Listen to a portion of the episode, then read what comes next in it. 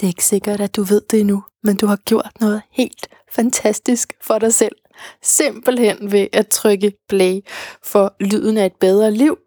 Det er jo altså øh, min podcast, jeg hedder Manna Gulager, og det er her, hvor vi ønsker at opmuntre dig, at inspirere dig, at uh, sende dig på nye tanker og nye veje, for at måske eventuelt få det bedre, eller bare for at pleje alt det gode, der allerede er. Der er i hvert fald øh, en chance for, at, øh, at du kan komme til at se lidt mere nuanceret på livet, hvis du lytter med. Og hvis det er første gang, du lytter med, jamen velkommen til. Jeg kan love dig, det er en helt, helt fantastisk episode den her gang. Jeg kan, jeg kan slet ikke vente med, at du skal, at du skal møde Søren Larsen her. Men øh, hvis, hvis det er, du er ny, så skal du vide, at der også er et langt arkiv før den her, som du kan dykke ned i, når du har brug for det. Du skal vide, at den udkommer hver søndag, og at der også udkommer et ugenligt nyhedsbrev, som jeg har tilladt mig at kalde Manna News. I det skriver jeg blandt andet, hvilke upcoming events jeg har. Og det gør jeg, fordi min øh, podcast her, den er gratis for dig, der lytter med. Øh, men så har jeg altså nogle arrangementer, hvor du får lov til at øh, give nogle penge tilbage igen. Og øh, samtidig endda få et, en helt fantastisk oplevelse. Jeg anbefaler det også så vildt meget til gave eller til øh, noget, man gør sammen, øh, venner og kærester osv., så, så man ligesom får den her oplevelse sammen, som det er at sidde at lytte med, som man gør den første tid, og derefter stille sit eget spørgsmål, hvis man har et. Der er altså tale om en live udgave af Lyden af et bedre liv, og øh, det kan du finde meget mere om inde på min øh, hjemmeside, i nyhedsbrevet på Facebook og sikkert også på Instagram. I am all over. Lige nu er jeg dog ikke. Lige nu er jeg bare her hos dig. Den næste times tid er jeg bare her hos dig og sammen med Søren Larsen for at finde ud af, hvad det vil sige at lede sig selv igennem den her karate, coaching, filosofi, kampkunstfilosofien. Og jeg håber, at du vil øh, gøre det samme. Simpelthen bare være her og slukke alt andet. Og bare tjekke ind til lige præcis den her optagelse, som er designet til dig. Det er dit liv, vi taler om. Velkommen med. Velkommen til Lyden af et bedre liv, Søren Larsen. Tak. Som øh, har skrevet Sort bælte i selvledelse. Med de fem ord. Med de fem doer. Ja, det sprang jeg over, fordi jeg, jeg vidste ikke lige det der doer, om det var du eller... Men det er D-O. Ja. Og så O. Ja. Og det finder man ud af i bogen, at det handler om øh, retninger. Ikke? Jo. Det betyder retninger. Det gør det. Retning eller vej. Eller vej. Det skal, vi skal dykke ned i din bog og i dit øh, emne, som øh, er, er, er meget om øh, kampkunst, sporten, filosofien. Kampkunstfilosofien, ja. Sådan der. Øh, og først vil jeg bare sige, øh, hvorfor det er, at vi snakker sammen. Det er selvfølgelig, fordi jeg har læst en bog, men jeg ville nok ikke have læst en bog, hvis ikke, at det var øh, for Mette Løve, en fantastisk lytter af Lyden af et bedre liv, som har anbefalet dig. Dejligt. Er det ikke fantastisk? Jo, det er det. Tak Total for det. shout-out tak til, til Mette. Mette. Ja, det er så fedt. Jeg elsker det, når jeg får lytteranbefalinger, og det så bare lige matcher med det, jeg også selv synes er godt. Mm. Uh, så det skal man blive ved med. Hun havde hørt det af din foredrag, og var gået helt uh, lykkelig hjem. Mm-hmm. Så det er jo meget godt. Ja, og, og jeg vil så sige, at det, der er interessant, nu, jeg har mødt Mette, så jeg ved, hvem hun er. Ja. Og, og det, jeg altid er nysgerrig på, det er jo det her med, at folk, der overhovedet ikke har haft nogen kontakt med kampfilosofi, hvordan de modtager bogen, og hvordan de modtager de budskaber, jeg kommer med i forhold til det. Ja, kan man bare sige kampfilosofi?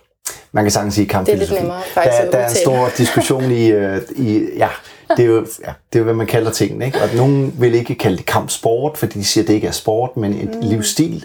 Og nogen siger kampfilosofi, fordi at det er en filosofi. For mig er det, det er underordnet. Altså det, det har ikke den store betydning, om vi, vi kalder det det ene. Det er mere, hvad der ligger i det mm. for en. Det er en livsfilosofi ja. for dig. Det er det, ja. Og det er en, en filosofi, som du bruger øh, til altså, at inspirere erhvervslivet, men egentlig, mm. som du siger, det kan bruges på alle områder af ja, vores liv. det kan det. Måske skal vi lige finde ud af, hvad det er med de der fem veje eller retninger. Ja. Har du lyst til at fortælle mig, hvad det er for nogle? Ja, man kan sige, at altså jeg kunne faktisk godt tænke mig at lige starte foran om i forhold til, hvad er det, der danner fundamentet for de fem veje? Ja. Og det er nemlig filosofien fra karateverdenen, som jeg har brugt i øh, 30 år, øh, og først her i gennem de sidste 10 år blevet meget øh, gået mere i dybden med, hvad ligger der egentlig i den filosofi. Og man kan sige, det der ligger i det, det er, at når vi gør nogle ting, så søger vi at gøre det bedste, vi kan gøre det på det tidspunkt, vi gør det på. Så vi søger hele tiden i at, at være perfekte. Og det, der så er det allervigtigste ved det, det er, at vi aldrig bliver perfekte. Så, så den der den vej, der ligger i at søge at gøre det så godt som muligt, den her løbende forbedringstanke, det er det, der ligger som filosofien i øh, karateverdenen. Og, og man kan sige, endelig ligger det både i forhold til, at du søger den perfekte teknik, således at når det er, at du skal bruge karate er en øh, selvforsvarsdisciplin, så når det er, at du skal forsvare dig, så skal du egentlig ikke tænke i, hvordan du forsvarer dig. Altså hvis der er en, der prøver at slå dig i hovedet, så skal du ikke tænke, om du skal løfte armen for at parere, men det gør du bare automatisk. Så på den måde, så, så tænker du i hele tiden at træne ind i gentagelser, og træne til, at du kan gøre det. Og, og, og hele tiden tænke i, okay, hvordan gør jeg så det så perfekt som muligt? Og samtidig med, så betyder det også, at det er et mindset i, at du, at du går i en retning, hvor du har en etikette, som, som øh, ligesom er den, der danner din retning. Altså i forhold til, hvad er det, du vil opnå med de ting, du gør.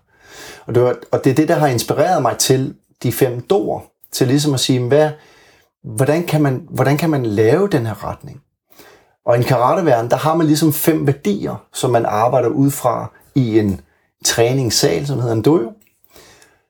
Og, og det jeg tænkte i, jamen, der er så meget i den her karateverden, som jeg synes værdisætsmæssigt, at man kan bruge også som en, øh, en person, der aldrig dyrker, aldrig dyrker kampsport, og heller ikke skal gøre det.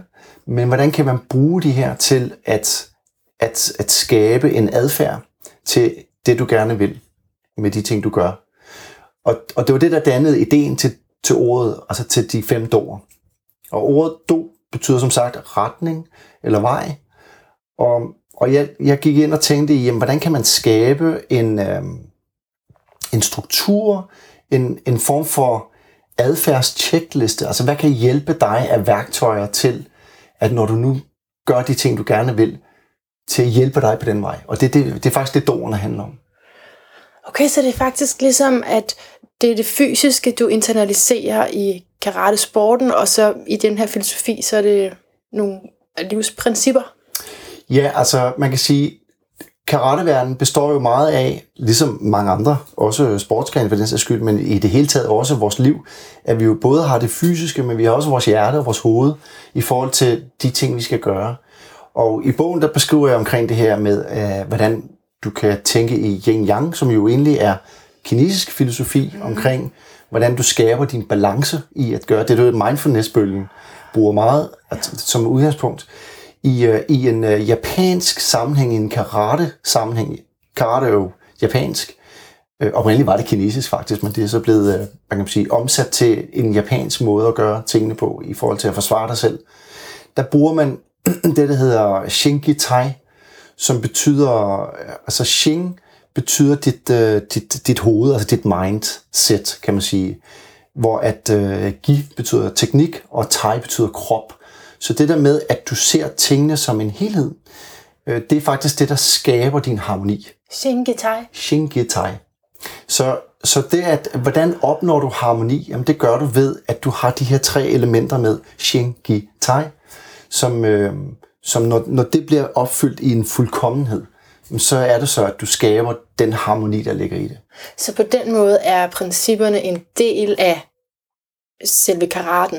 Altså, det kan ikke adskilles, eller hvad? Nej, det kan det ikke. Det hænger, det hænger meget tæt sammen. Og det er også derfor, det hænger sammen med den her, jamen er karate en livsstil? Og det er, altså, man kan sige, kampsport i det hele taget kan jo være mange ting. Det kan være, i stedet for at jeg spiller golf, så går jeg til karate, fordi at jeg vil have noget motion, jeg vil øh, tabe mig, eller jeg vil bare være i god form. Det, det kan også være, at, jamen, som jo er de fleste, jeg kender til, der starter, det er at skabe noget, en eller anden form for selvtillid i forhold til at kunne forsvare sig selv. Og det, man så finder ud af i løbet af den proces, det er, at det handler rigtig meget om selvværd, og det handler rigtig meget omkring, hvordan hvordan styrker du dig selv mentalt til at faktisk komme derhen til, hvor du, du faktisk ikke frygter at blive overfaldet. Eller det hele taget at agere som person, at du finder den balance, som gør, at du, du har den adfærd, som du gerne vil øh, udvise i forhold til det. Og der kan karateverdenen give rigtig mange elementer fra hele det værdisæt og det mindset, man bruger, til at både skabe respekten i forhold til sin egen person, altså respektere sin egen person, og så samtidig med også respektere sine omgivelser i forhold til det. Så der ligger rigtig meget etikette i en karateverden. Altså, vi bukker jo over for hinanden, vi bruger jo, øh, altså selvom du kæmper med en, så starter du altid med et buk, og du slutter med et buk for at vise respekten over for hinanden. Ikke? Ja. Og, og jeg er jo øh, yogalærer, så jeg sidder også og kommer til sådan at lige tænke lidt i sammenhæng her. Ja.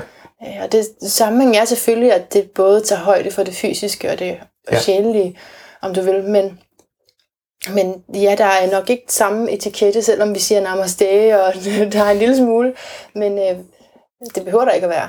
Altså langt hen ad vejen er der faktisk. Altså man kan sige, det er jo synes fantastisk med yoga. Jeg har meget stor respekt for yoga. Jeg vil ønske, at jeg havde mere tid til at dyrke yoga. Jeg kommer også til at dyrke yoga mere. Det er, at hele altså historien omkring, hvordan kampfilosofi faktisk opstod, det hænger helt tilbage til en, øh, en person, som hedder Bodhidharma, som faktisk underviste, som kom fra Indien, og som underviste i meditation. Og man kan sige, at meditation er også en stor del af yoga-verdenen. Yeah. Og ham her personen kommer til Kina, hvor han øh, faktisk kan undervise de her øh, Shaolin-munke i at meditere. Og han finder ud af, den her, altså det er jo en historieoverlevering, ikke? Så, så den skal selvfølgelig tages med gram salt, men, men det der ligger i det, det er, at han skulle undervise de her Shaolin-munke og finde ud af, at de er i rigtig dårlig form. Så derfor, og, og allerede dengang, her snakker vi om omkring øh, over 533, at allerede dengang havde de en idé om, at jo dårligere fysisk form du er i, jo dårligere psykisk form Ja. er du i. Mm-hmm. Så derfor så begyndte han at undervise i, at de skulle bevæge sig mere fysisk. Og i starten var det noget med at efterligne dyrenes bevægelser, måden at forsvare sig på. Og det har faktisk været arnsted for rigtig mange kampsport om, fra østasiatisk øh, filosofi. Øh, så, så jo, altså sådan noget som, øh, som judo og taekwondo og aikido, øh, tai chi, øh, wing chun, kung fu og karate, det udspringer samme sted fra. Men på grund af kulturelle forskelle, så den måde, det har udviklet sig på igennem øh, tiderne, så er det så blevet til der, hvor det er i dag. Hvor den, jeg ville kende bedst, var Tai Chi. Den Ja. er sådan lige lidt beslægtet med yoga. Ja, og der, er- og der er også rigtig mange tai chi bevægelser i karateverdenen, som, som vi bruger også i forhold til kropskontrollen og din, altså hele din selvkontrol. Og alene ordet chi, det betyder energi på kinesisk. Og i karateverdenen, der har vi et øh, udtryk, der hedder ki-yai, ki-yai, og det betyder faktisk råb på japansk, men det betyder også en energiudløsning. Så i forhold til, at når du, det er de her kampråb, altså det, du ved, hvis du angriber en, ikke, så, "Wah!" så får man sådan Okay. et, et, et råb. Ikke? Ja, Og så- det, det har en afskrækkende effekt. Det har også en effekt i, at du får et mere styrke på din stød. Men det, der faktisk er noget af det vigtigste, det er, at det giver noget energi. Så det er, at Tai Chi og ordet Kiai i karateverdenen, de er faktisk direkte forbundet med hinanden. Livskraft. Kan det ikke også sælge sådan også? Jo. Ja, okay. Um, så inden vi kommer til de fem duer, det Ja. jeg startede med, men nu skal jeg lige have på plads, fordi den her forbedringskultur, det, det vil jeg i hvert fald sige var noget, der måske ikke hang så meget sammen med yoga lige, Ja, øh, og måske også noget, som man lidt kan misforstå. ja, Men jeg, jeg er allerede fan, før du siger noget, fordi, fordi det her, det hedder jo lyden af et bedre liv. Mm. Ikke? jo, Så jeg ved udmærket, hvordan det er at være i noget, mm. og være som en person, som man ikke vil være. Mm. Ikke? Jo. Og så have den her urge til at øh, bevæge sig videre ja. væk fra det. ja, Så, så der er ingen fordom her, når jeg spørger. Nej. men, øh, men det er klart, at man, man kunne måske også forestille sig at udvikle et lavt selvværd, hvis man, hvis man skulle ind i sådan en perfektionstanke. Nu, ja. jeg skal hele tiden gøre det bedre, end yes. jeg allerede gør. Og det, og det kan jeg sagtens forstå, at du spørger om, fordi det er også nogle af de øh, snakke, jeg har, når jeg er ude og holde foredrag osv. Fordi essensen er nemlig ikke at være perfekt. Essensen er nemlig at søge det. Og der er en kæmpe forskel. Det er også det, vi ser i skolerne med 12-talspiger og så videre, som det jo hedder. Det der med, at jamen, skal du have 12-tal for at kunne klare dig? Nej, der er faktisk, jeg kender rigtig mange, der ikke har fået 12-taller, som alligevel har klaret sig rigtig godt øh, videre i livet. Det, der er vigtigt her, det er din proces i det. Det er at finde ud af, jamen der hvor du er nu og her i dit liv, det er, hvor er du så i forhold til at være bevidst omkring, hvor er du i dit liv. Er du tilfreds med de ting, hvor du er, jamen så, så, så vildt det. Og man kan sige, det at, at jo mere du er bevidst omkring de ting, du gør, jo større hvad kan man sige, overblik har du også omkring der, hvor du er i dit liv. Så det der med at gå ind og, sæt, og tænke i, jamen nu er jeg her på det her niveau, og, og det er godt. Jeg har, jeg har et godt niveau. Det betyder ikke, at jeg ikke... Altså det betyder faktisk, at du stadig godt kan gå ind og småjustere og finjustere på, så hvordan holder jeg mig på det her niveau? Hvad er det for nogle ting? Fordi verden forandrer sig hele tiden, og, og vi hører så meget om, omkring de her med, at du skal være agil og omstillingsparat osv. Det hænger rigtig meget sammen med, jamen, hvordan er det, du omstiller dig til de forhold, der gør det, du gør. Samtidig med at være opmærksom på, at det ikke skal være en stressfaktor. Ja. Så når du søger det perfekte, så er det her, det er vigtigt, at du mærker efter i forhold til, jamen er det noget, der stresser mig, kontra ikke stresser mig? Er det noget, jeg kan gøre noget ved, kontra noget, jeg ikke kan gøre noget ved? Altså, hvis det stresser mig, så er det jo ikke perfekt. Nej. Vel? Og derfor med, med 12-tal, jamen det kan godt være, at man har gjort det perfekt inden for den skabelon, som mm. fører til, at man kan få den karakter, men at ens, resten af ens liv måske ikke har det så godt. Så er det jo heller ikke perfekt. Nej. Så det er også med, hvad er det der perfekte, man stræber efter? Og, og, det er jo, og det er jo meget individuelt, hvad det er for det, du stræber efter. Eller bliver du påvirket af noget udefra, som gør, at du bliver, du bliver nødt til at føle, at du søger det. Ikke? Vi ser jo i dag, at der er rigtig mange, der er på, på medicin. Mange unge, der er medicineret, og mange unge, som er stressede, hvor at, at øh, jamen, der er ekstremt stort pres udefra. Der er stort pres omkring vores måde at kommunikere på i forhold til sociale medier osv., i forhold til, hvad, hvad skal niveauet være. Og det der med at ligesom finde ud af, jamen, men jeg er faktisk okay, som jeg er som person. Og, og stadig kan dyrke mig som person i forhold til min egen selvledelse, og så finde ud af, jamen, hvor er det, jeg vil være som person og ligge og, og, og, og gøre det ud fra en balance, som gør, at jeg kan, kan hvile i mig selv, og samtidig med stadigvæk udvikler mig. Så selvom jeg har dyrket karate i 30 år, så står jeg stadigvæk og arbejder på teknikker, som, som er meget, meget simple, som jeg også lærte, dengang jeg var hvidbælte. Hvor at jeg stadigvæk går ind og fintuner, men det betyder ikke, at jeg føler, at, at jeg er dårlig til at gøre det. Og det stresser mig ikke, at jeg skal blive bedre til at gøre det her.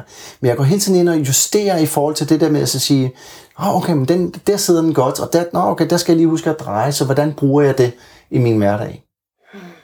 Og ved bælte, det er det første, man får. Det, det er så der, du starter, ikke? Det er der, man starter. starter med noget. Ja. Så jeg har en, det nævner jeg også i bogen, jeg har min, min sensi, som det hedder. Sensi betyder jo lærer, øh, og i karateverdenen, det betyder også at være den første fødte. Og i en karateverden er det den øverste i en, en klub, for eksempel. Og vi har så en sensi fra Danmark, som hedder Bura Sensi, og han øh, er i dag 80 år. Og han underviser mig øh, sådan de her fire gange om året, hvor vi er de her instruktørsamlinger, hvor vi, øh, hvor vi er. Og han starter altid med at råbe os ind i hovedet. Ja, det gjorde han i hvert fald meget før i tiden. Med, at, med at råbe os ind i hovedet. Så siger han, du ved ikke en skid. Nå ja, det Det, rigtigt. det, det, det starter han med at råbe ind i hovedet på os. Ikke? Ja, det er godt huske. Ja. Du ved ikke en skid. Og, og, så, og så, så laver han også den der med, og hvorfor tror jeg, jeg siger det? Og, og, og hver gang, i, i starten var jeg meget sådan, der bliver den der med, du ved ikke en skid, så, lige, så må man lige sådan, wow, man kan lige et skridt tilbage, ikke? Fordi han, han kan gøre det på en meget øh, hård måde, når han siger det på. Og han, så siger han, jamen det, som, det der ligger i det her, det er, hvis du kommer her, altså skal jo regne med, en ting er, at jeg har trænet så mange år, men mange af dem, jeg er sammen med, har jo trænet i 40-50 år. Og, og, når de, og han siger, kommer I ind her og tænker, I kan det hele? Jamen, øh, så kan I bare gå igen, fordi øh, så ved I ikke en skid. Så, så det der med, at, eller rettere sagt, så lærer I ikke noget. Så hvis I kommer herind og tror, I kan det hele, så lærer I ikke noget. Så det er at bevare ydmygheden. Over Bevar for det, alt det, man ikke ved. Ja, og så, så siger han, tøm koppen. Og, og nu går vi ind og laver de samme øvelser, ja. som du har lavet tusindvis af gange før. Og tænk i, hvordan gør du det perfekt? Velvidende om, at du aldrig kommer til at gøre det perfekt. Okay, jeg kan se et lille link til yoga. Nu skal jeg nok snakke lidt om yoga ved, fordi Ja. det, men det, det minder mig bare om the beginner's mind. Ja. Altså simpelthen være fuldt til stede, selvom du har gjort dine cat cow øvelser en milliard million gange, og så stadigvæk være helt til stede og opleve bevægelsen. Så der, der er i hvert fald et, et link der. Og, og det kan man så sige, at det er en anden vigtig del i, øh, i med hensyn til doerne. Det er, at, at når jeg arbejder med doerne, så arbejder jeg altid med doerne i forhold til før, under og efter. Og det Ja. vil sige, at du arbejder med det i hele forhold til din planlægningsdel, din forberedelsesdel. Og, og, det, og der har du meget, hvad kan man sige, din skærpede opmærksomhed på, hvordan du gør tingene, og gør det det rigtigt osv. Og når du så gør det, så giver du så slip på det. Så, så, så har du faktisk trænet i forhold til, nu, nu du giver eksemplet med yoga. Jeg, jeg er overhovedet ikke en ekspert på yoga, skal jeg lige hele tiden sige. Så er det godt, der altså, egentlig her. Ja. så, så det der med, at, at du har trænet noget, men når du så gør det, så for at netop for at gøre det så perfekt som muligt, så giver du slip på det. ja, ja. Fordi så er det, at din krop går ind i, i, i dit flow. Det ved jeg så ikke, om I kalder det yoga. Men, men at du går ind i dit flow, ja. som så gør, at, at du faktisk gør det bedst, du kan gøre på det tidspunkt. Og det er jo så det, jeg kalder under med metoderne. Det er jo din, hvad kan man sige, din udførelsesdel, din eksekveringsdel. Og så bruger jeg doerne som efter, som er dit efterrationale, altså din refleksion omkring, Nå, okay, hvordan var det så, jeg lavede den her? Nå, men det kunne godt være, ah, jeg kunne godt mærke, at jeg skal træne lidt smidighedsøvelse på den der, eller, kan eller hvordan jeg nu gør det. Ja, det kan god mening, fordi du er nødt til først at have lært det, for at kunne give slip på det, for Ja. den der internalisering ligesom bare udfolder sig, og så Ja. bagefter tænke over det. Og det, der er så vigtigt her, det er jo så, at når du nu gør det, jamen så, så når du gør det på det niveau, du gør det, så er det fordi, det er en del af den proces, du er i, Ja. som gør, at når du, når nu, nu du tænker, så kan det godt være, at, at det ikke er super godt i forhold til en, der har trænet Ja. i øh, 50 år. Ikke? Ja. Men med de ressourcer, du har til rådighed, ja. og med det, du gør, og med den viden, du har, den træning, du har, der gør du det bedste, du kan gøre det. Og det er det mindset, der ligger i at søge den perfekte karakter. Jeg føler, du taler lige ind i mit liv, og det er slet ja. ikke noget med, jeg ved slet ikke om de fysiske bevægelser, men, men ja, det er jo det, vi også skal huske i hverdagen, ikke? Jo, Altså, når man synes, okay, alle de andre, de har bare styr på deres, ja. og det har jeg altså ikke. Men så lige sådan tænker jeg over, jamen med mine ressourcer, så går det måske helt fint. Altså mange gange så oplever jeg det her med, også når jeg er ude, at, at øh, det her med, hvor vi giver feedback og anerkendelse osv., hvor at, hvis, ja, hvis jeg starter med at sige, "Men hvordan synes du det gik i forhold til et eller andet, vi har lavet, ikke? så vil jeg mange gange høre, at øh, ah, det her skulle jeg have lavet anderledes, eller ah, det der gik ikke lige så godt, eller og så spørger man så en, der er stået ved siden af, "Men hvordan oplevede du vedkommende gjorde det her? Hold kæft, hvor var det godt, mand. Jeg så, du gjorde sådan og sådan. Og så står vedkommende sådan helt, nå, og, mm. og det synes jeg er ret interessant i forhold til, at jamen, hvad er det, vi fortæller os selv? Ja. Og, og hvordan er det, vi opfatter os selv? Og, og jo mere presset vi er, jo bedre er vi også til at, at slå os selv, ikke? Jo. Til, øh, med, med den ni, øh, nihalede pisk. Ikke? Ah, ah, korrekt. Nå, lad os, øh, lad os få lytterne med ind på de her fem doer, Ja. som jeg startede med. Men det, jeg synes, det var godt lige at få den her baggrund, det må jeg sige. Men så, så der er sådan fem retninger. Ja, man kan så sige, det er jo sådan fem, i, i principper kan man godt kalde det, eller fem værdier. Det, doerne er jo meget generiske, så de hænger sammen i forhold til også de her tre med, om det er før, under og efter.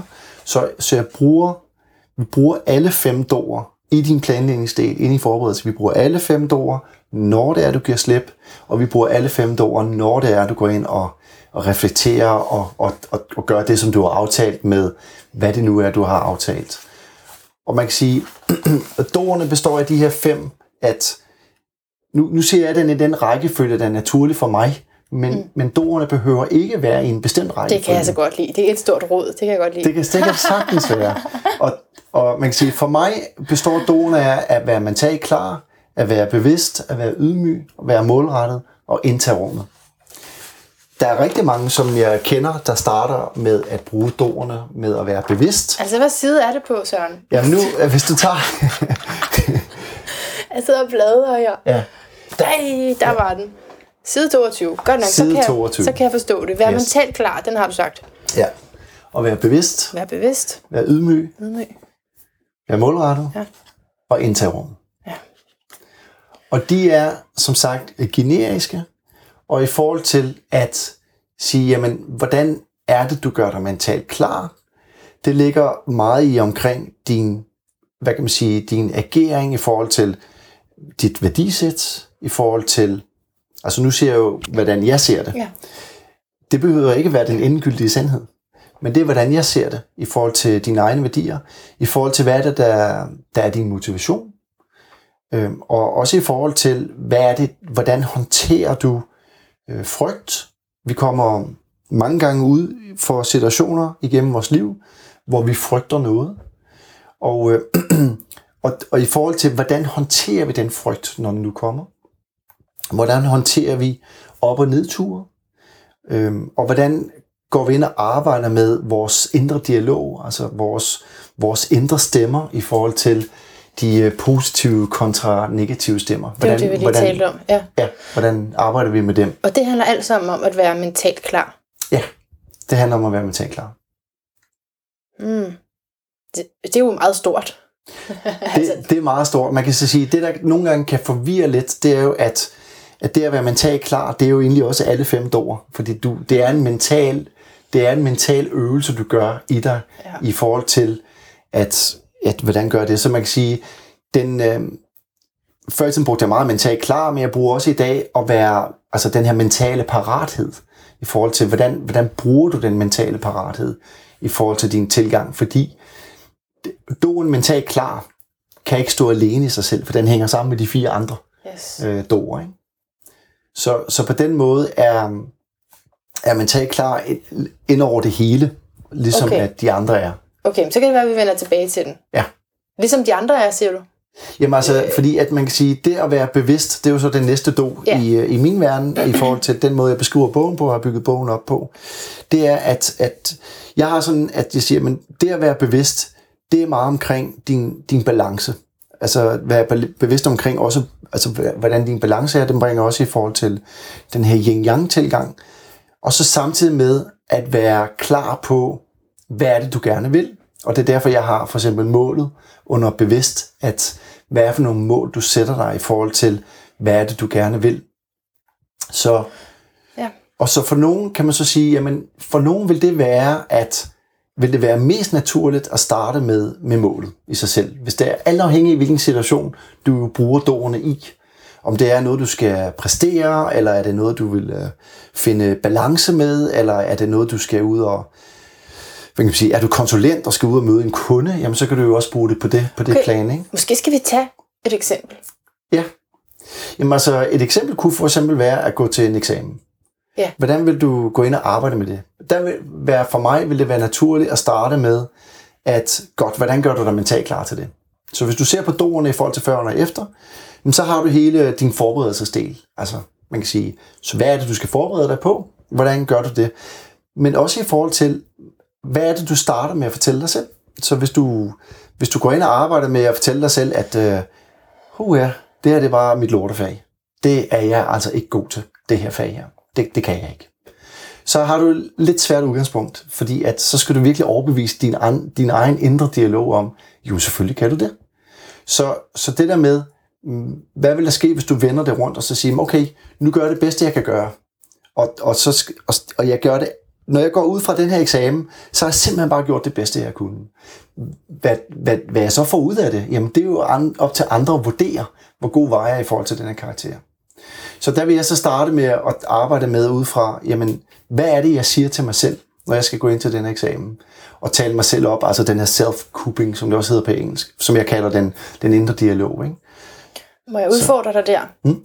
Fordi der er rigtig meget indre dialog herover. Ja. og, øh, og, og så hvis jeg kommer til at tænke, for jeg har jo opdaget det der, ikke? og det er, jo, det er jo nok det største for mig til at gå ind på, på den her øh, selvudviklingsvej, som jeg kalder det. Det var nok den der erfaring af, hov, der kører noget ind i mig, som hele tiden prøver at få mig ned. Mm. øh, så, men så, når, det, når det så er der, øh, så er der jo så er der den her grimme stemme, eller det her, mm. for at vide, at jeg ikke er så god, og jeg nok ikke kan, og jeg nok ikke betyder noget. Og så er der den anden stemme, som så siger, hov, og så, altså, foregår der sådan en kamp. Mm. Kan du genkende det her, eller ja. skal du bare høre om det? det altså, Nej, så, så bliver det faktisk det, også en kamp for ja. ikke at gå ned i det døn, men det er svært at få sig selv ud af det bare sådan. Ja, og det er det. Og, og det er jo også naturligt for os som mennesker at frygte det værste. Ikke? Man siger, det er jo faktisk en del af vores overlevelsesinstinkt i at øh, have den her frygt for, hvad nu hvis, det der sker et eller andet. Så, men vi ved også fra undersøgelser i dag, at du kan faktisk tale dig selv op. At øh, der er lavet forskellige undersøgelser omkring det der med, jamen øh, det at, at tænke i, at selvfølgelig kan du det, kan du faktisk styrke dig mentalt til at, at præstere endnu mere. Og, øh, det er bare noget med at sige stemmen imod. Det er noget med at sige stemmen imod, og det der med at at øh, tænke i situationer, hvor, hvordan har jeg, hvor har jeg oplevet situationer, hvor jeg tænkte det samme, hvor det gik godt. Yes. Fordi vi kan selvfølgelig også finde situationer, hvor, hvor det gik dårligt. Det vil vi altid kunne. Og så kan vi gå ind og så sige, jamen, hvad var det så, der gjorde, det gik dårligt? Er det nogle ting, jeg kan ændre på? Eller var det, fordi jeg var uheldig i den situation? For det, det kan jo meget vel være. Det der med at gå ind og arbejde med, og så sige, okay, nu er jeg i den her situation, så hvilken stemme skal jeg lytte til? I bogen giver jeg jo så eksempel med de her to tiger, hvor den ene tigeren, den er, den er den der, der taler dig ned hele tiden og siger, det der, det kan du overhovedet ikke finde ud af. Og den anden siger, det kan du, det kan du nemlig. Og hvor jeg siger, jamen, hvad er det, hvad koster det her? Hvad koster det at lytte til ja. den stemme, ja. hvor man siger, den der taler dårligt om dig, eller den stemme, der taler godt om dig? Jamen, man kan sige... Ingenting. Det koster nemlig ingenting. Det koster fuldstændig det samme. Ja. men, men udfaldet, konsekvensen af den stemme, du vælger at lytte til, kan have en stor forskel. Ja. Og man kan sige, jeg bruger det der med, at der er den der klassiske, ikke? Altså man kan sige, hvad er det, der står på hypokontons øh, gravsted, ikke? I told you so. Ja, lige præcis. Ikke? I told you so. Du kan se, at jeg havde ret. Ikke? Ja. Så, så det er jo den der med, jamen hvis du siger til dig selv, at det går dårligt, jamen, så er der en ret stor sandsynlighed for, at du får ret. Og hvis du siger til dig selv, det her, det kan jeg, så hvad er det, der skal til, for jeg kan gå ind og vise det, og gøre det bedste, jeg kan. Så øger du sandsynligheden der, for at du kan højne det, den situation. Okay, så det her, det er under at være bevidst. Det er, det er både det at sætte dig klart, altså at gøre dig mentalt klar, og så samtidig med, at det, at du er bevidst omkring dine evner i forhold til, jamen, hvad er for nogle ting, som jeg, hvor er jeg her nu? Og hvordan, hvordan er det så i forhold til det mål, jeg sætter mig, når jeg går ind? Nu, hvis det er en eksamen, så er det jo mange gange en, øh, en karakter, vi går ind og søger. Det kan også godt være, at vi går ind og så siger, jamen, jeg ved måske godt, at helt realistisk set, så vil det at gå ind og få et 12-tal, det er, det er måske svært. Fordi det er måske ikke det er, men, men hvad er det, jeg kan sætte mig selv i forhold til at så sige, jamen nu prøver jeg at stile efter noget, som jeg ved, jeg ved det er svært, men jeg prøver alligevel at stile efter det. Så hvad er det, hvad er det så, jeg skal gøre for at komme derhen til? Okay, så det behøver, altså man behøver ikke at tage sådan den højeste karakter? Det, det behøver du ikke. Fordi at man kan sige, det, det, det der er vigtigt for mig, det er, hvad er det, jeg lærer den? Det ved jeg godt, det er super svært at, at sige det her, fordi hele vores system, hele vores skolesystem er jo baseret på, jo højere karakter, jo større sandsynlighed er det for, du kan komme ind og få din øh, ønskeuddannelse. Ikke? Så, og det er en helt anden øh, problematik. Ja, men når jeg spørger, så er det også for at, at høre lidt til graden af, af, af magisk tænkning. Jeg ved, det bliver brugt negativt, men jeg bruger det positivt, fordi jeg tænker, at vi har nogle, nogle kræfter, ikke noget magi, som vi kan jo. sætte i gang, hvis vi, hvis vi målretter ja. øh, vores tanke. Yes. Men så der, der er du ikke helt ude i at sige, altså bare fokusere på det der 12 og så kan du. Nej. Det er mere Nej, det er ikke. bare lige et tak op fra, hvor man er. Ja, det er jeg.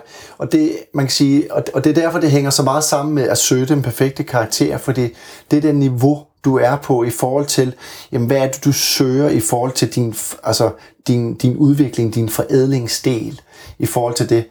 Den den læring, så nu du går fra din eksamen, eller hvor, hvad det nu er, du skal ind og performe, det kan være kundemøde, jamen går du derfra, hvor du tænker, det her, det lærte jeg noget af. Det her, det var min læringspunkt til næste gang, at jeg kommer i den samme situation. Og dermed ikke sagt, at du ikke skal gøre det bedste, du kan, for det er det, der er vigtigt, at du skal stadigvæk gøre det bedste, du kan i forhold til det, du gør. Når du mindsetter dig, når du gør det. Ja. Det bedste, du kan i forhold til, at du jo er, som du er. det bedste, du kan på det niveau, du er, med de ressourcer, du har ja. til rådighed på det givende tidspunkt, du gør det på. Ja.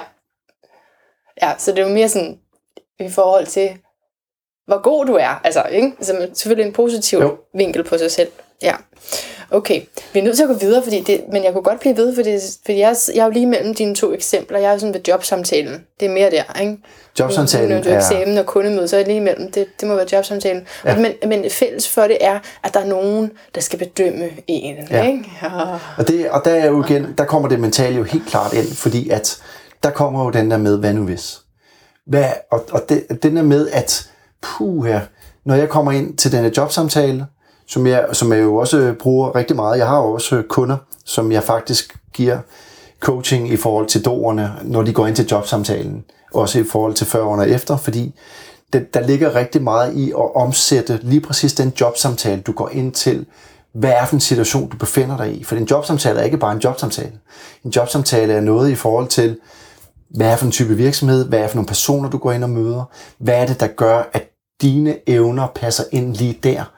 Og de, og de kan jo godt være ændre sig i forhold til den næste jobsamtale, fordi så er det et andet type firma. Ja.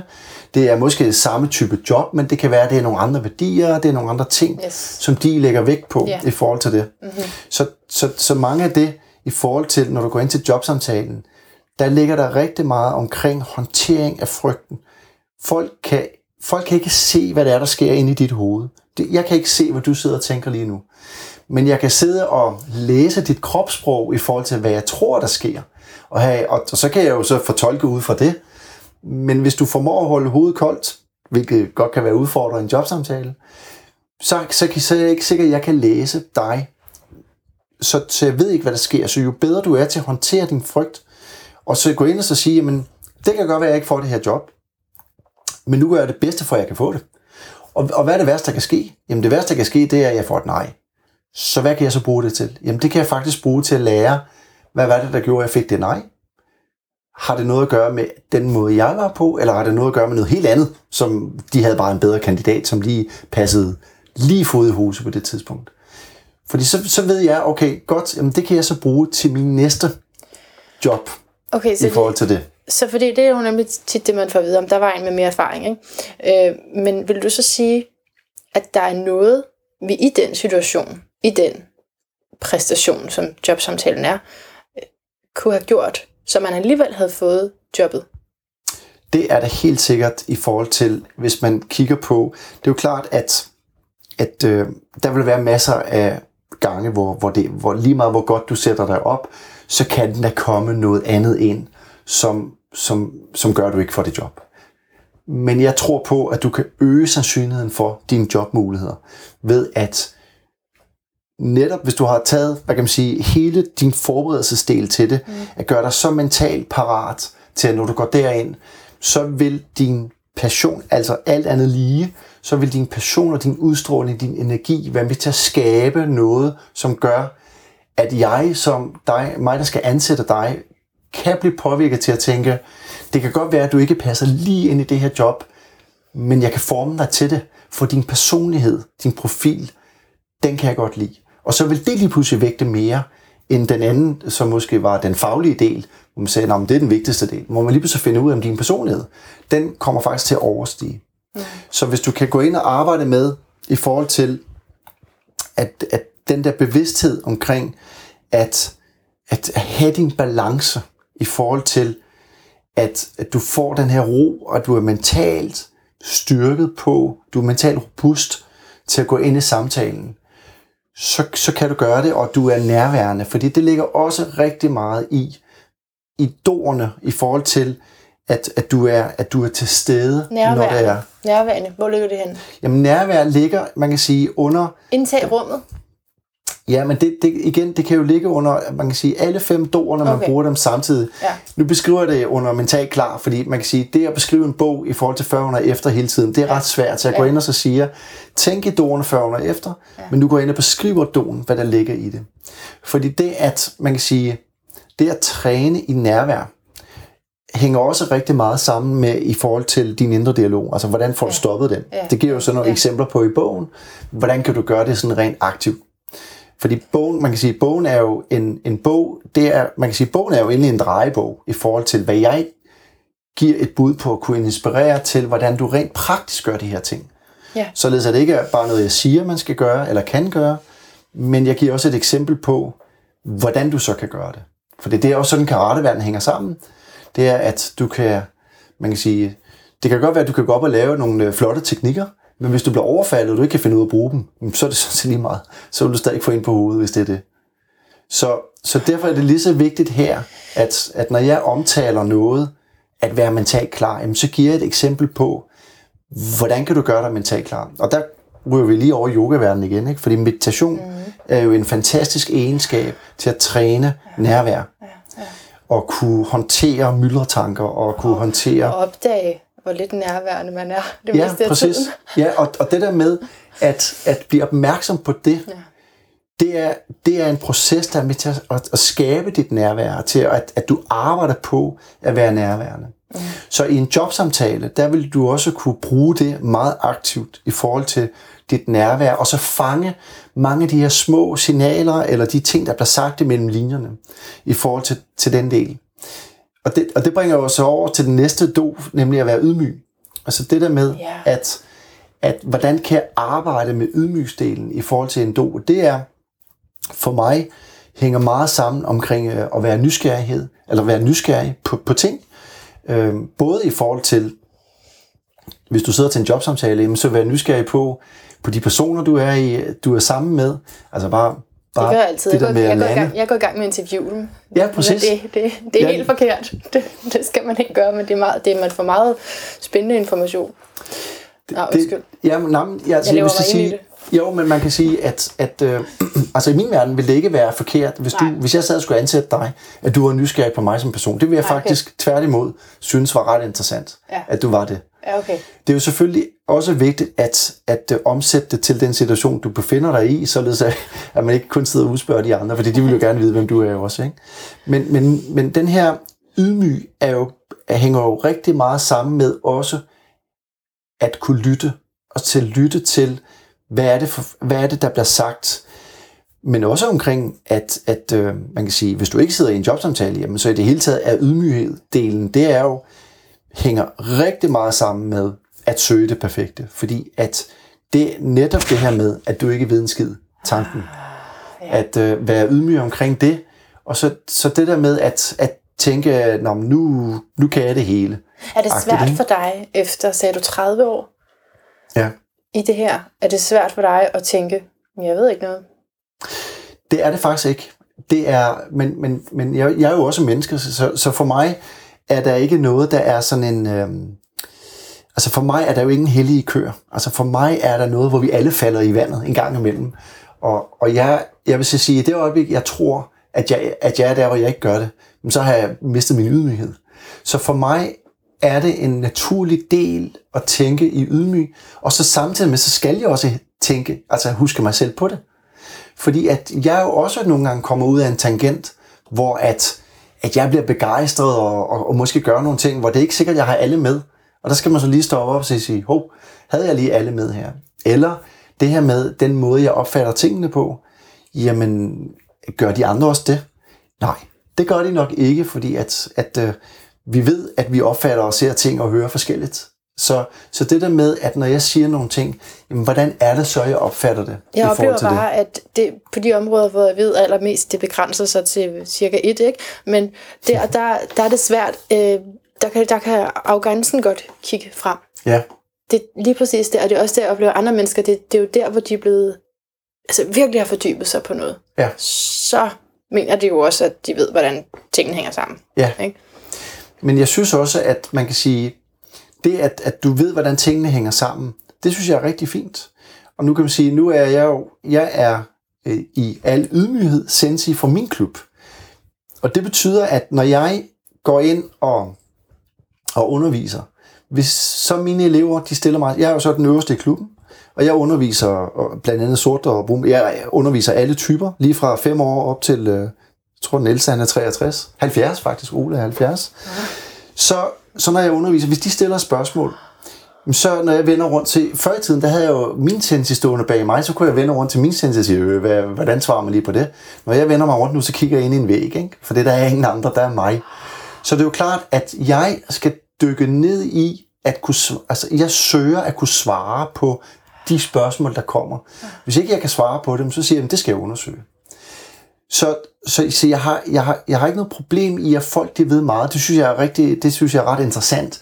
Jeg kan godt lide folk, der, der virkelig er vidensbegærlige og, og dykker ned i nogle ting, synes jeg er virkelig spændende.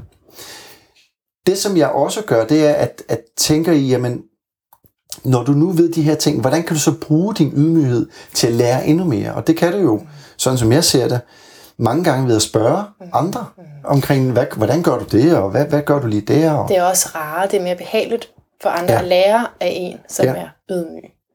Jeg havde faktisk et meget sjovt eksempel på det der. Jeg synes i hvert fald, det var meget sjovt, at vi har, hos os har vi nogle instruktørtræninger, som vi har fået sat i værk, hvor vi ligesom, også som instruktør, vi har vores egen lille sandkasse. Fordi når vi går ud og underviser elever, så har vi jo det her sorte bælte rundt om livet, og vi har en rollemodel i forhold til, hvordan skal du gøre tingene. Og, og nogle gange så står du som instruktør meget alene omkring de her ting i forhold til, jamen, hvad er det lige, jeg gør her i den her situation? Og det kan jo være mange forskellige artede situationer.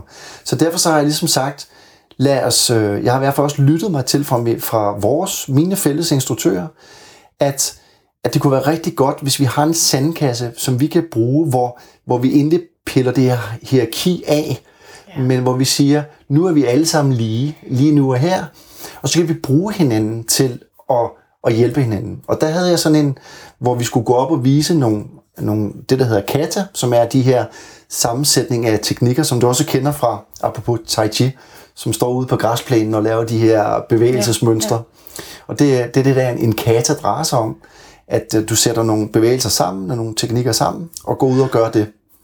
Hvor vi på skift gik op og underviste hinanden, og så gav de så feedback til os, der underviste.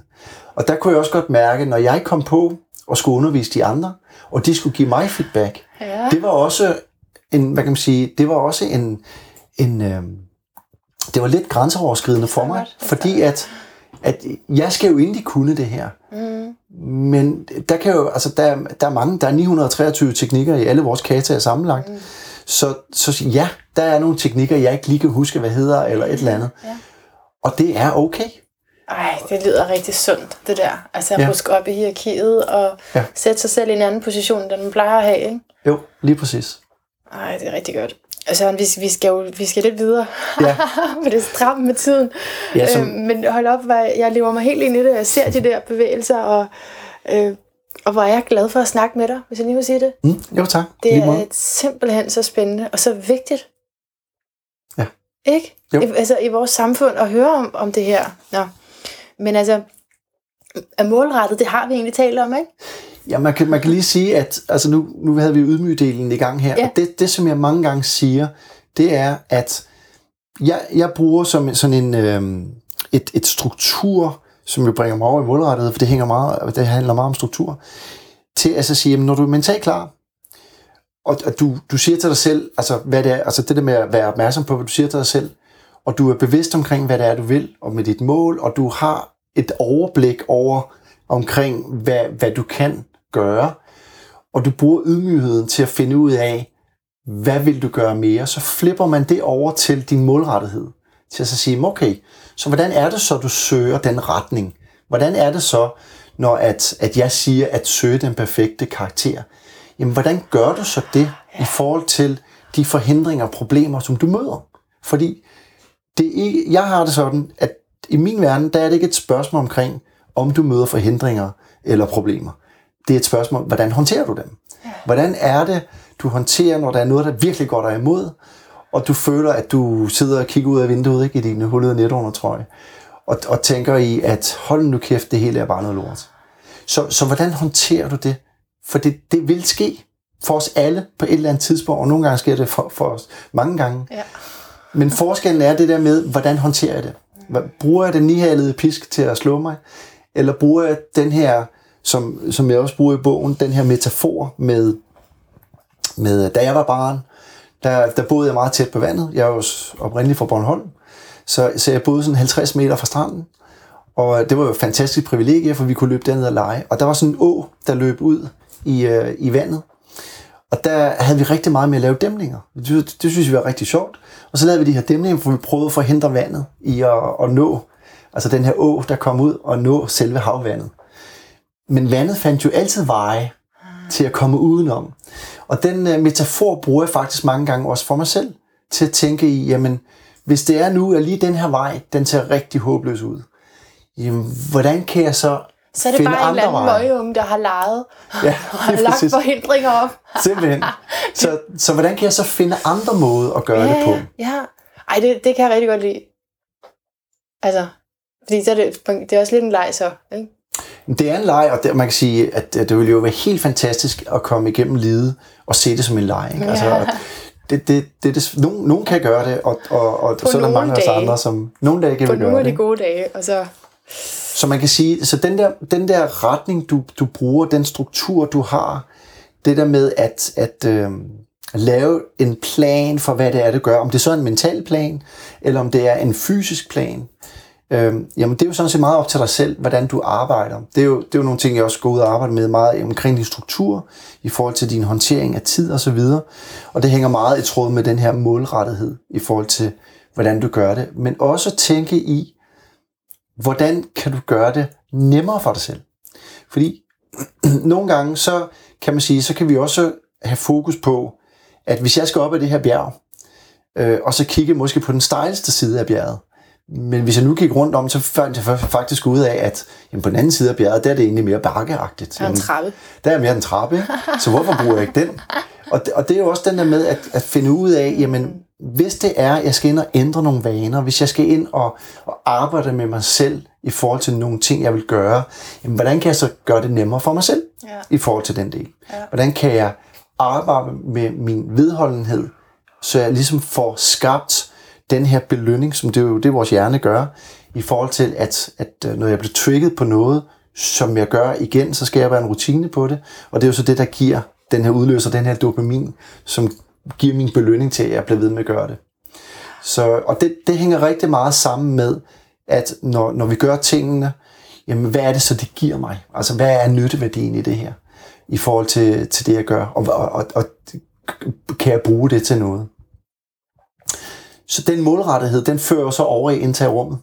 Ja. Fordi at indtagerummet Kan du er... høre, hvad jeg forestiller mig? Ja, Man åbner døren, Yes. Shoo, og så lukker man bare sin aura ud, ikke? Ja. En masse positiv energi. Og så Ja. kigger folk op, og de vender sig. Wow. ja. Er det sådan? Det Hver kan, dag, hver det, dag. Det kan det, det kan det sagtens være, ikke?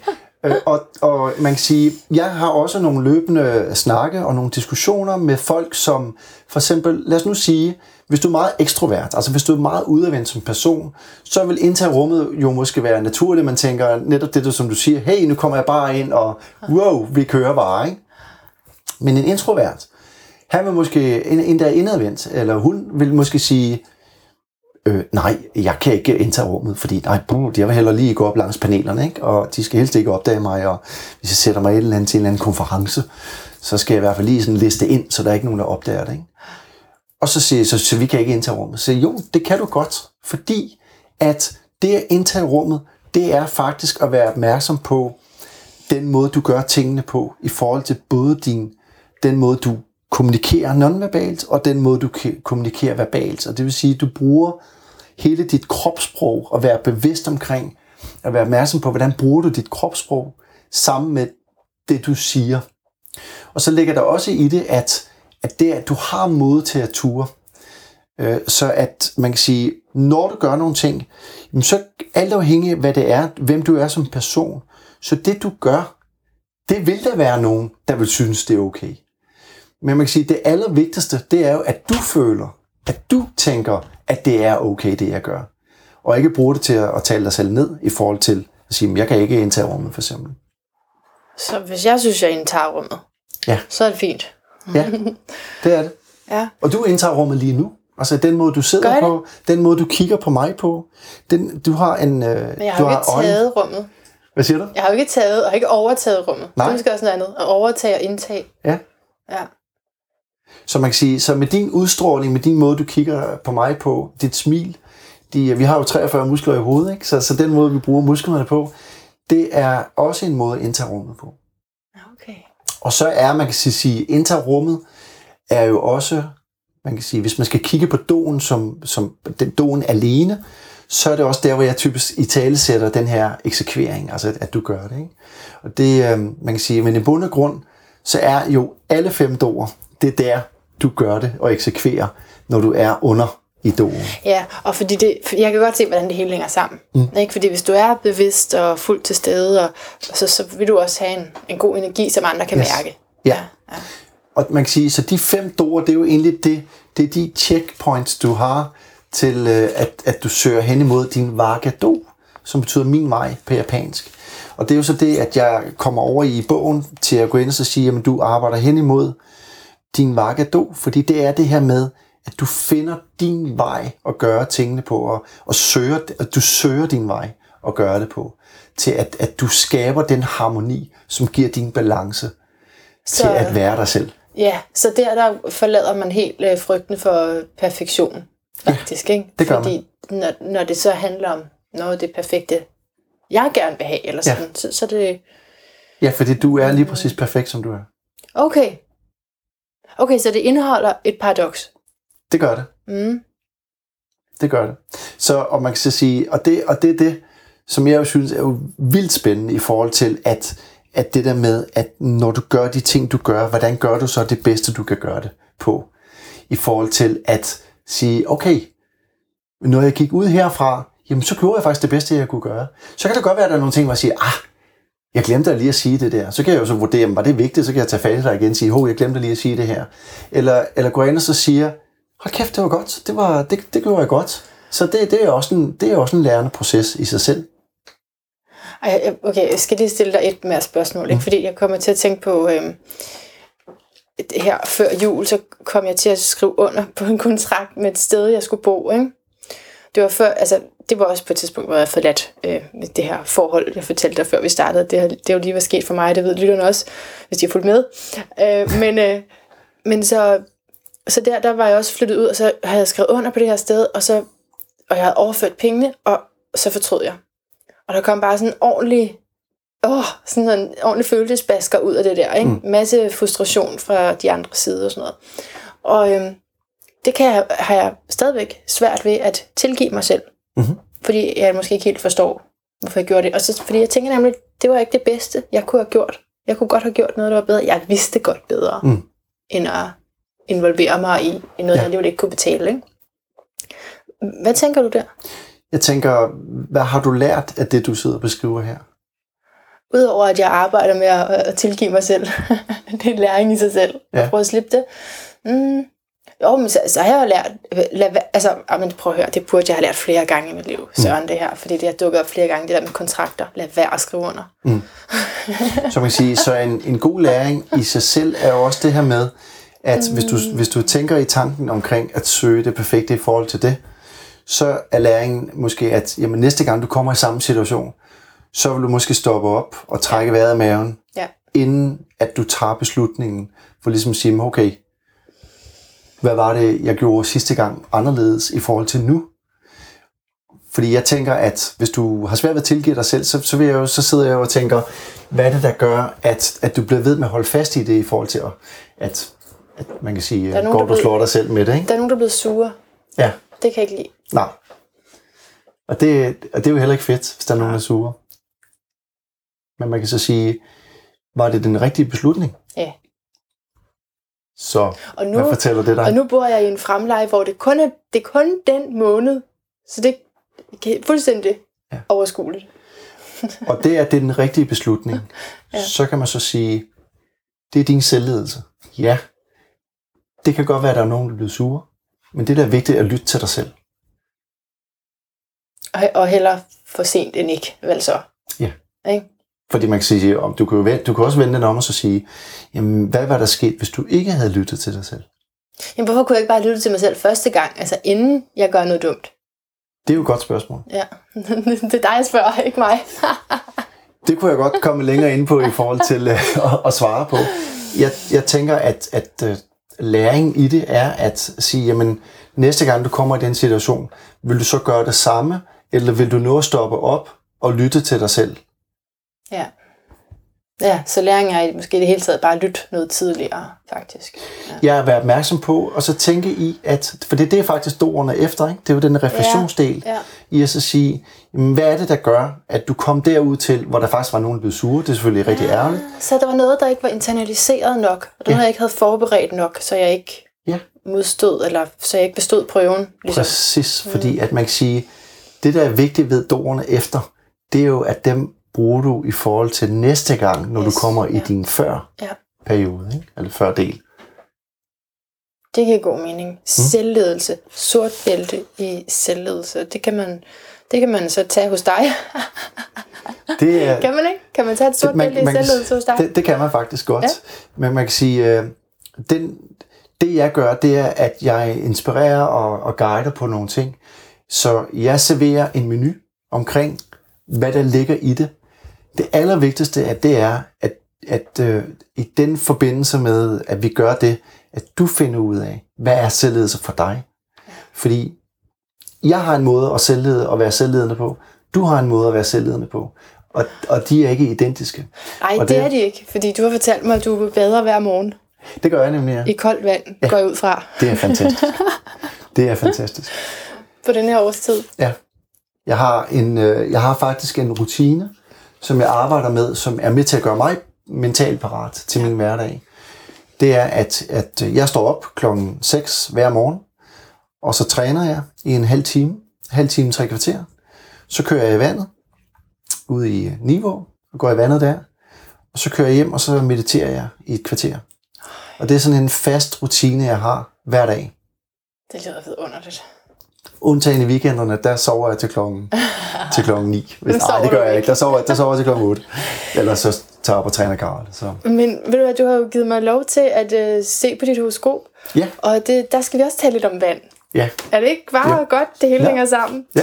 Fordi øh, i stedet for sådan at gennemgå det i, i længde, det har jeg gjort andre gange, så har jeg fået klager fra mine lyttere. Jeg har meget aktive lyttere. Det, det, det er kun godt. Det var nok lidt for langt. Øh, men Så jeg tager et aspekt ud, som øh, egentlig er tre aspekter. Det er nemlig en, øh, vi kalder det en grand water trine, en stor trigon i elementet vand.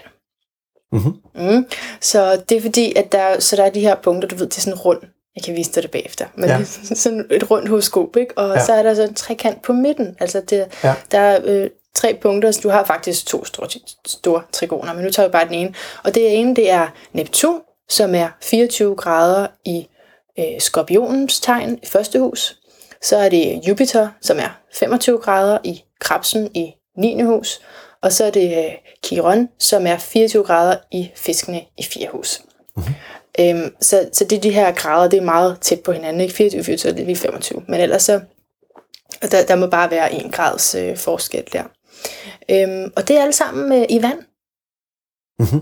som, øh, som betyder, at, øh, at du er motiveret af følelsesmæssig tryghed.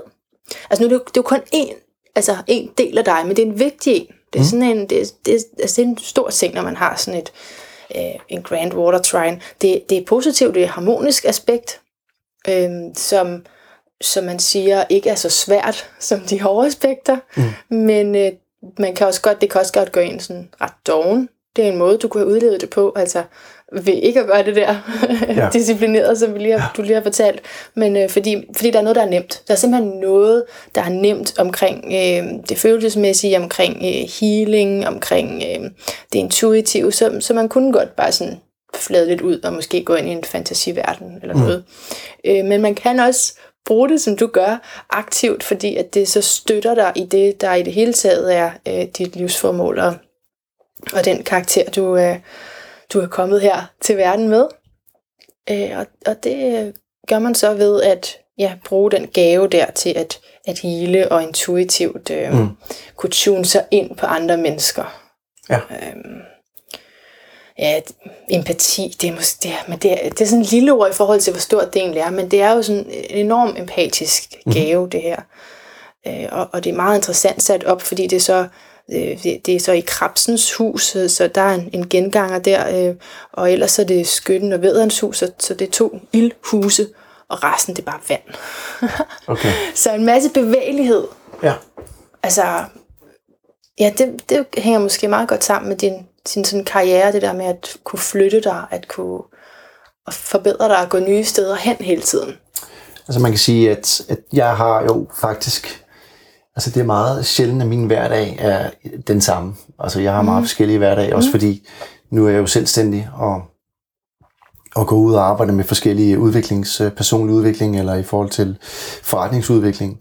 Og så er jeg jo meget tæt integreret stadig meget med karateverdenen. Man kan sige, det som, det som jeg bruger, når jeg går ud og, og arbejder med doerne, hvis det er i forhold til grupper og så videre, så har vi mange fysiske øvelser. Så jeg bruger meget øh, den der med at få det ned i kroppen i forhold til, øh, og det var faktisk en af de ting, som da jeg gik selvstændig, hvor jeg tænkte, jamen, hvordan kan du gøre noget, som kan være anderledes i forhold til, at når du er på et øh, kursus eller et procesforløb, udviklingsforløb, at, at det ikke er bare noget, du, du sidder stille. Så vi har, vi har faktisk arbejdet rigtig meget på at omsætte mange af vores øvelser, altså vores, de ting, vi gør til, til fysiske øvelser. Ja. Og, og doerne har jeg jo også, hvad kan man sige, lavet fysisk, altså jeg har lavet sådan en fysisk bevægelse for doerne, for, for, for, for hver do, kan man så sige. Ikke? Så vi også rent i forhold til ligesom, øh, altså den her neurolangistiske programmering, som NLP-verdenen kalder det, ikke? At, øh, at hjernen har nemmere ved at huske tingene, ved at vi gør det. Yeah. Så, så der er meget bevægelighed i det, jeg Ja, gør, faktisk. det Så det hænger meget godt i tråd med, med det, du også siger i forhold til stjernetegnet. Ja, ja jamen det er så spændende. Nå, men jeg, jeg må hellere stoppe, men jeg ved ikke, om jeg skal... Okay, jeg siger lige, hvad fjerde hus... Jeg siger lige, hvad de der hus står for, ikke? Mm. Bare hvis man var i tvivl. Så, så første hus, det er, ja, det er vædderens hus, fik jeg sagt det, og handler om ens selv, ens uh, self-image. 9. hus er huset for øh, filosofi, øh, og forskellige trosretninger i det, i det hele taget, og øh, fjerde hus er så hjemmet og samhørighed, samhørighedsfølelsen, øh, erfaringen. Mm. Mm. Så det er sådan de, de tre huse, som der er understreget lige præcis den her store øh, trigon hos dig. Øhm, ja, men det, så den får en thumbs up, er det sådan? Ja. Jeg skal høre det? Det synes jeg. Okay. Det var, Og intuitionen, synes jeg, jeg synes jo, det er ret spændende at arbejde med intuition og, og lytte til det, det, og det er, og det er også en udfordring, fordi mange gange, når intuitionen den siger et eller andet, så hvad er det så, du lytter til i forhold til, er det så det, der sker kontra, at det ikke sker? Fordi hvornår er det så, det ikke sker kontra, det sker, ikke? Det synes jeg er virkelig spændende at arbejde med. Det, og der er jeg meget nysgerrig på. Jeg er også, øh, altså også omkring hele den her spirituelle verden, synes ja. jeg også, at der ligger rigtig mange øh, spændende aspekter i, Ja, i forhold til at være nysgerrig på. du er jo Jeg fisk, fisk, Søren, ikke? Du er jo fisk, og så har du skorpion i ascendanten. Ja. Ikke? Og så står Jupiter deroppe også i et vandhus og, Ja. ja. og hjælper. Så, så der må være noget med det der, men det er der jo så også i din, den her kampfilosofi. Ja. Det det. Øhm, og så skal vi høre din lyd af et bedre liv, som også passer sammen med vand. har jeg gør en det. anelse om? Ja, det gør det. Øhm, skal jeg lige forklare den først? Ja, gør det. Man kan sige, at for mig, det der med et bedre liv, det hænger rigtig meget sammen i forhold til at have harmoni og, og have balancen. Ja. Ja, sådan set, for mig er det underordnet, hvor, er, hvor du er i dit liv. Altså om du er, om du er, hvad kan man sige, fuldstændig nede på jorden, som en almindelig øh, arbejder, eller hvad man kan kalde det, hvis man kan kalde det det. Øh, eller om du sidder som direktør. For mig er det lige meget. Altså i forhold til, øh, det, det der er vigtigt, det er, at, at du føler, at, at der er noget mening med det, du gør, og, og du føler, at, at, det, at du gør det på en måde, så at, at der er balance i det. Og for mig at noget af det, der symboliserer det, det er vand. Fordi at, som sagt, jeg er født og opvokset ved vandet. Øh, Vandet har også været ved at tage livet af mig. Jeg har faktisk været ved at prøve at det? drukne nogle gange. Har ja. du det? Ja, der har jeg. Så jeg har været meget, meget tæt på. Men er det ikke sjovt, at du, fordi du er både fisk og altså skorpion, det er også vandtegn, det er, der er bare vand over det hele? Ja. det er sjovt. Jeg holder rigtig meget af vandet. Ja. Og, og man kan sige, for mig er, er den her styrke, der ligger i det, jeg har meget stor respekt for naturens kræfter. Og, og jeg har jo også set på godt og ondt, hvad de kan gøre. Altså det at arbejde, nu, min far er, var fisker, eller er fisker, nu er han pensioneret. hvor at, at jeg kan se, at i forhold til, jamen hvad har det betydet i forhold til for os som familie? At det, at han var væk og blev ramt af en storm, eller at hans kollega forliste, eller, altså hvad har det reelt betydet? Ja. Så de her naturens kræfter, ja. dem har jeg kunne mærke også i forhold til både, både de følelsesmæssige, men jeg har også kunne mærke det rent fysisk, fordi at hvis der var en, en hård nordstorm, så ramte bølgerne, de ramte øh, den her mole, men, men fordi at, at det var så kraftigt, så piskede faktisk noget af det vand helt op på ruderne på min far og mors hus. Okay. Og jeg elskede at sidde hjemme og bare kigge ud af vinduet og lytte til de her bølger og den der måde, det stormen tog fat på. Hvor var du et godt barn, altså. Godt, godt du ikke havde en iPad. ja, det havde jeg ikke. Jeg havde rigtig mange gode bøger, som jeg, som jeg fik læst dengang. Jeg kværnede rigtig mange bøger igennem, som jeg synes var fantastisk. Så, så det der med bølgens gang, Mm. Den, øh, altså den måde, at de, der er både den der kraft på, og så, er der, og så er der jo det bløde, måden det trækker sig tilbage. Og det symboliserer også meget omkring, synes jeg, igennem livet, at, at øh, nogle gange så, at så er du med bølgen, ikke? Og, bare, og, bare, og det hele kører, og nogle gange så, så bliver du reddet med i noget, som du egentlig ikke kan styre, og prøve på at, at komme i kontrol, og kan være meget udfordrende for dig. Ikke? Så på den måde, så, så symboliserer bølgernes gang for mig meget det her balance og den harmoni, der ligger i det, og, og kunne, kunne følge med det her. Okay, nu lukker jeg øjnene, og så laver du måske lyden. Ja, jeg laver lyden. Så det er sådan...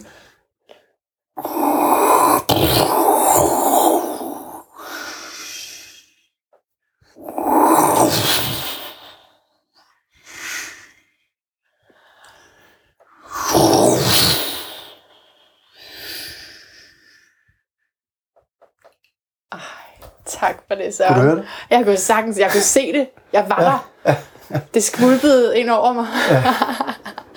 Ej, tusind tak for det. Jeg er fristet til at sige, at det var fuldstændig perfekt. Tak. Det var du. Og tak til dig, der lyttede med. Jeg er jo gået lidt over min tidsramme her, så jeg vil ikke sige særlig meget, men jeg vil dog lige øh, nævne, at det var et helt fantastisk besøg hos Søren Larsen, og vi øh, fandt det mindste rum, som også var lidt koldt, så fik jeg simpelthen sådan nogle lånesokker på. Det var simpelthen så hyggeligt, og øh, hvis ikke du har set vores lille teaser op til den her episode, så jeg kan fortælle dig, at han slog et bræt ud imellem mine hænder. Øh, det, det var meget fantastisk, og første gang lykkedes det ham ikke. Og det var simpelthen fordi, at han havde såret sin anden hånd, fordi det var noget med, det var faste lavn, og så synes han, det var fedt, at Sensei lige skulle slå sådan bræt over. Øh, og så var der sket et eller andet lige der. Men så derfor så brugte han sin venstre hånd, øh, som ikke er lige så øh, trænet i det. Og det sagde han, det var faktisk en rigtig øh, fed oplevelse, fordi han blev sådan mindet om, at han sådan skulle virkelig være til stede for, at det, det kunne lykkes. Og en anden ting, jeg vil nævne, var også, at han efter interviewet sagde, at han havde faktisk lige bemærket, at jeg på et tidspunkt i samtalen sagde, at jeg burde noget. Øh, og, og det, var, ja, det var i forbindelse med det her med at, øh, det her, at give slip på det, som når du har gjort andre sure, og du burde, og øh, det her, ikke? Alle de der mange øh, tanker, der kan være inde i. Øhm, og så sagde han, prøv at høre, enten så gør du det, eller også, så gør du det ikke. Ikke alt det der burde. Og det elskede jeg bare, så det vil jeg have lyst til lige at, at gengive for dig. Øh, I det hele taget, så øh, er jeg meget øh, positivt øh, øh, glad, og jeg, jeg er bare sådan helt vildt imponeret over det, han kan, og den kæmpe filosofi. Det, jeg har jo godt vidst, den har været der, og hørt den i forskellige andre udgaver og sådan, men men det der at sidde med en, der bare lever det, og så, åh, det er simpelthen så fedt, altså. Jeg får lyst til at slå et bræt over. Men det gør jeg ikke. jeg vil bare sige, indtil vi høres ved igen, gentænk alt. Måske især din selvledelse.